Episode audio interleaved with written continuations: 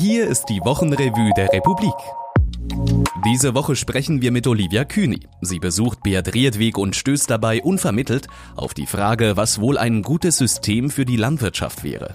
Du kannst nicht gleichzeitig alles haben. Du kannst nicht gleichzeitig möglichst viel einheimische Milch, möglichst äh, viel Platz für Kühe, möglichst wilde Wiesen und dann wieder auch noch Getreide. Das geht einfach nicht alles zusammen. Mehr dazu gleich, nachdem wir mit Marie-José Colli erneut über den aktuellen Stand des Corona-Wissens oder Unwissens reden. Mein Name ist Patrick Fenitz und ich darf Sie durch diesen Podcast begleiten. Vor drei Monaten hat ein Proteinhäufchen unser Leben aus der Bahn geworfen. Wie schon vor zweieinhalb Monaten tragen Ronja Beck und Marie-José Colli zusammen, was wir über die Krankheit wissen. Und ich kann Ihnen jetzt schon versprechen, dass Sie keine eindeutigen und abschließenden Antworten kriegen werden. Aber immer mehr Puzzlesteine zum großen und ganzen Bild. Dazu Marie-José Colli. Äh, wir haben während unserer Arbeit am Newsletter... Sie meint den täglich erscheinenden Covid-19-Uhr-Newsletter. Abonnieren Sie ihn. Ich habe gemerkt, dass ganz viele Fragen aufkommen von unserer Community.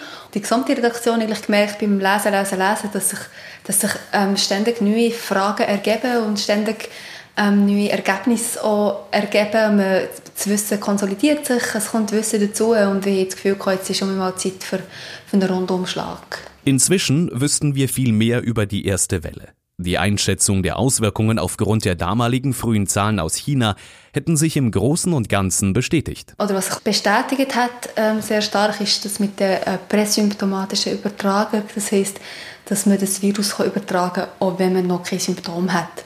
Und das ist einer der Gründe natürlich, warum das sich so so äh, rasant verbreitet. Was wissen wir inzwischen darüber, was mit dem eigenen Körper passieren kann, sollte man sich infizieren? Das ist hochgradig unsicher, weil sich äh, die Krankheit bei unterschiedlichen Menschen so unterschiedlich manifestiert. Ähm, es kann gut sein, eben, wie ich es gesehen dass du nichts spürst. Es kann auch gut sein, dass du milde Symptome hast, ein bisschen Husten, ein bisschen Fieber, vielleicht Halsschmerzen, Kopfschmerzen. Es kann aber auch sein, dass das Virus von deinem ähm, Nasen-Rachentrakt weiter wandert in deine Lungen und dass du vielleicht eine Lungenentzündung hast, dass das Virus da viele Zellen angreift und wie so auf einem Pfad der Zerstörung ist. Im schlimmsten Fall ähm, ist der Sauerstoffaustausch dadurch im ganzen Körper gestört. Du kannst ein akutes Lungenversagen erleiden und daran kann man sterben. Doch nicht nur die Lungen sind davon betroffen. Das Virus kann auch ganz andere Organe im Körper angreifen, wie Nieren, Herz, Hirn oder den Darmtrakt. Aufgrund der Rezeptoren an diesen Organzellen kann das Virus andocken und sich in den Zellen einschleichen. Man ist nicht immer sicher, ob die Schäden zustande kommen, dadurch, dass das Virus die Zellen kaputt macht oder dadurch, dass das Virus sich im Körper verbreitet, der Körper irgendwann spät merkt, dass sich das Virus sehr breit verbreitet hat. Und das Immunsystem massiv überreagiert und plötzlich selber Schäden anrichtet. Nachdem die erste Welle überstanden scheint, steht uns eine zweite Welle bevor? Expertenmeinungen reichen von mulmig bis optimistisch. Doch genau kann es niemand vorhersagen. Jedenfalls scheinen die Vorbereitungen und Maßnahmen für die erste Welle das Allerschlimmste abgewendet zu haben. Meine Kollegin Tronja Beck und ich haben alle größeren Spitäler auch geschrieben und äh, das Bild, das sich daraus ergeben hat, ist, das Kiesspital ist überbelastet war, aber dass gerade zum Beispiel im Tessin, dass man wirklich sehr knapp an einer, an einer Kapazitätsgrenze vorbeigeschlittert ist, äh, also um ein, zwei Tage. Was wir auch gehört haben, ist, dass wenn man nicht hätte sich können vorbereiten wenn man nicht hätte können Bettenkapazität aufstocken ähm, elektive Eingriffe, das heißt Eingriffe, die nicht unbedingt dringlich sind, hätte können verschieben und so Kapazität schaffen. Wenn, das nicht, wenn man das nicht gemacht hätte, dann wäre man wahrscheinlich überlastet gewesen. Sie finden den Beitrag von Ronja Beck und Marie-José Colli mit vielen weiteren Antworten, ob beispielsweise Kinder bei der Infektion eine Rolle spielen oder sie Masken tragen sollten, in der Republik-App unter Hello Again SARS-CoV-2 oder unter republik.ch Wochenrevue.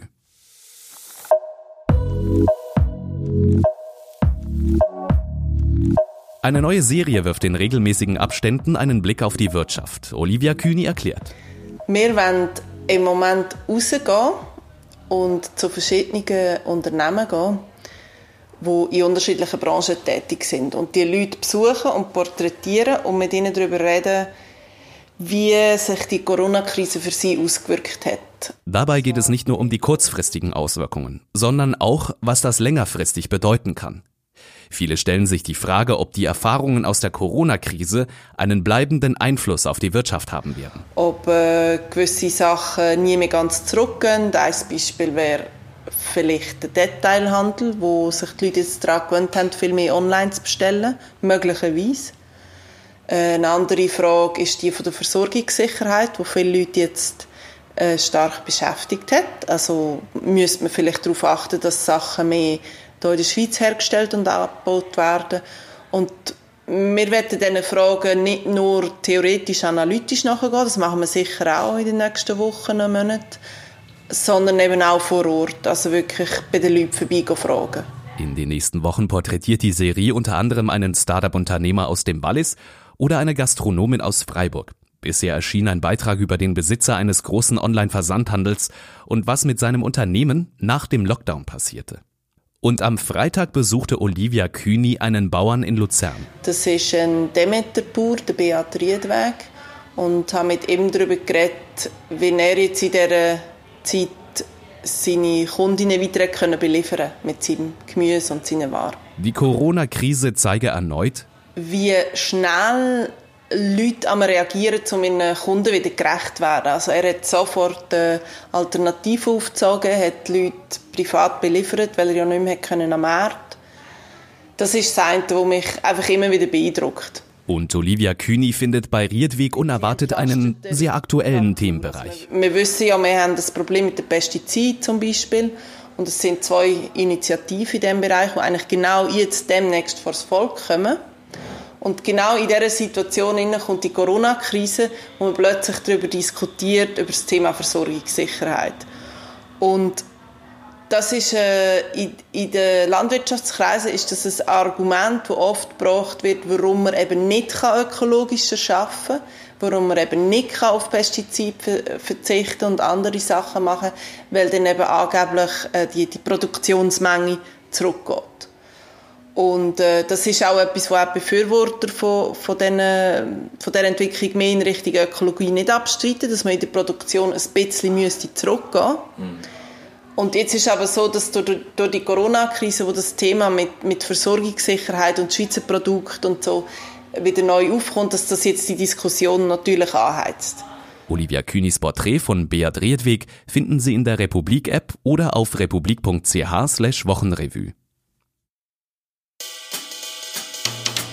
Und hier, was Sie auch noch interessieren könnte. Auf lange Sicht. Wenig Gewinner, sehr viele Verlierer, der zerrissene Flickenteppich der Schweizer Wirtschaft. Die moderne Wirtschaft ist ein komplexes System. Es gibt spezialisierte Anbieter in Hunderten von Tätigkeitsfeldern, von der Beförderung von Personen in der Binnenschifffahrt bis zum Anbringen von Stuckaturen, Gipserei und Verputzerei. Im Normalfall fügen sich diese Branchen zu einer flächendeckenden Struktur unter dem Übertitel Schweizer Wirtschaft zusammen. Und der geht in der Pandemie gerade zünftig Wertschöpfung verloren. Im Datenbriefing auf lange Sicht zeigen Simon Schmidt und Patrick Recher einen visualisierten Überblick zu Gewinnern und Verlierern. Zur Brust. Viel zu lange ist über Brüste geredet worden, ohne dass die Frauen dazu gehört worden wären. Noch immer ist das Bild der weiblichen Brust geprägt durch die Vorstellung des Patriarchats. Entweder sie wird als Organ der Lust erotisiert oder als mütterliche Brust idealisiert. Doch Frauen holen sich die Deutungshoheit über ihren Körper zurück, schreibt Cécile Kalla anlässlich eines neuen Buchs über Brüste, das in Frankreich derzeit zu reden gibt. Am Gericht 3400 Franken, dann klappt die Adoption. Bis 1997 wurden unter den Augen der Schweizer Behörden und unter fragwürdigen Umständen über 800 Kinder aus Sri Lanka an Schweizer Adoptiveltern vermittelt. Und nicht wenige gegen den Willen der leiblichen Eltern. Ein Skandal, der bis heute nicht aufgearbeitet worden ist. Ein Prozess am Kriminalgericht Luzern, den Kilian Küttel für uns verfolgt, gibt einen seltenen Einblick in dieses fragwürdige Geschäft, das bis heute unter den strengen Auflagen des Bundesamtes für Justiz weiterläuft. Sind Sie gelangweilt? Nichts tun hilft. Oft werden Langeweile und Nichtstun als etwas Unerträgliches und Unnützes betrachtet. Etwas, das krank macht, nicht auszuhalten oder einfach sinnlos ist. Das kommt davon, weil wir dazu neigen, fälschlicherweise alle Formen des Nichtstuns in denselben Topf zu werfen, schreibt Silvia Sasse in ihrem Essay.